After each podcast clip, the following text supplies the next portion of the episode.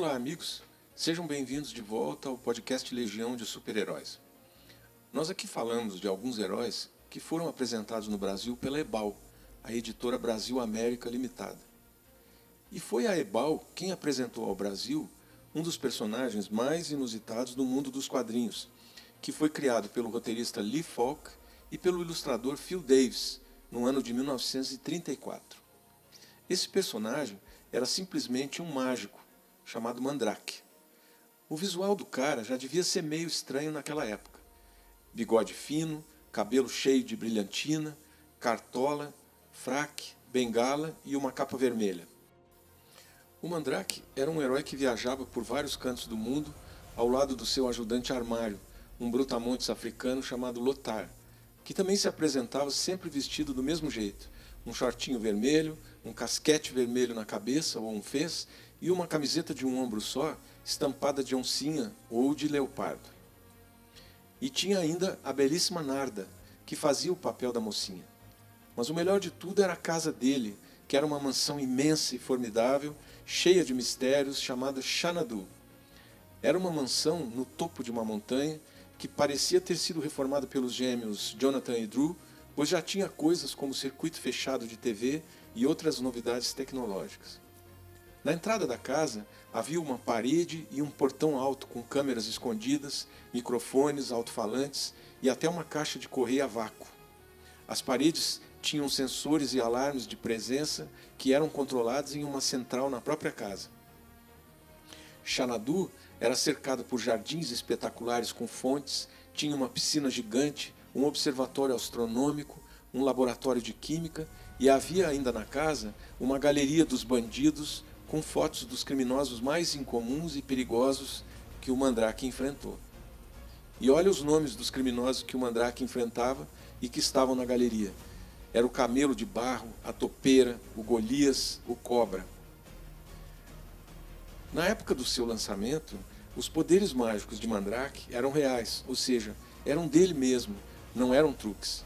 Mas por, por alguma razão que nunca foi esclarecida, ele passou a ser apenas um ilusionista que gesticulava, digamos, hipnoticamente. E dessa maneira, ele criava truques que confundiam os criminosos que enfrentava. A história é a seguinte: Mandrake é um mágico cujo trabalho se baseia em uma técnica hipnótica extraordinariamente rápida e refinada. Quando ele gesticula hipnoticamente, as pessoas veem ilusões. E ele usa essa técnica contra um monte de vilões que incluíam gangsters, cientistas loucos, extraterrestres e personagens de outras dimensões. Em vários episódios de suas aventuras, Mandrake acaba demonstrando outros poderes, como ficar invisível, por exemplo, transformar-se em outra coisa ou pessoa, levitar e até se teletransportar. A sua cartola, a capa e a varinha tinham sido herdados de seu pai, o mago Theron, e possuíam propriedades mágicas que com o tempo o Mandrake aprendeu a manipular. Mas olha, embora Mandrake trabalhe publicamente como mágico de palco, ele passa muito mais tempo lutando contra o crime e combatendo entidades sobrenaturais. Em sua luta contra o crime, Mandrake sempre contava com Lothar, que era o seu melhor amigo, que ele conheceu durante suas viagens pela África. Lothar era o príncipe das Sete Nações, uma poderosa federação de tribos da selva que renunciou ao trono para seguir Mandrake em suas viagens pelo mundo, e quase sempre era apresentado como o homem mais forte do mundo. Mas a verdade é que Lothar era invulnerável a qualquer arma é, criada pelo homem, era também impermeável ao calor e ao frio, e possuía a resistência de mil homens. Ele também não podia ser atingido por mágica diretamente, ou seja, tinha o corpo fechado.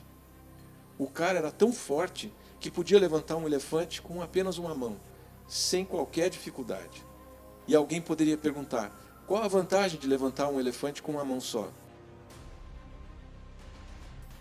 Mas a verdade é que Lothar foi um dos primeiros heróis negros a aparecer nas histórias em quadrinhos.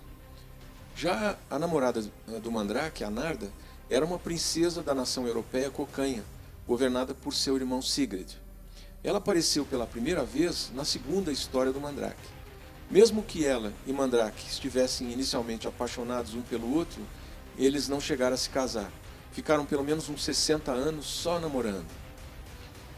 Como a maioria dos heróis daquele primeiro período dos quadrinhos, Mandrake é um arquétipo, sem falhas de caráter e sempre usando suas habilidades na luta contra o crime.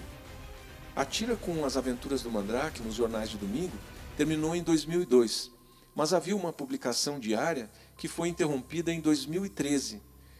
E assim, por enquanto as aventuras desse herói inusitado estão paradas, mas isso são histórias em quadrinhos.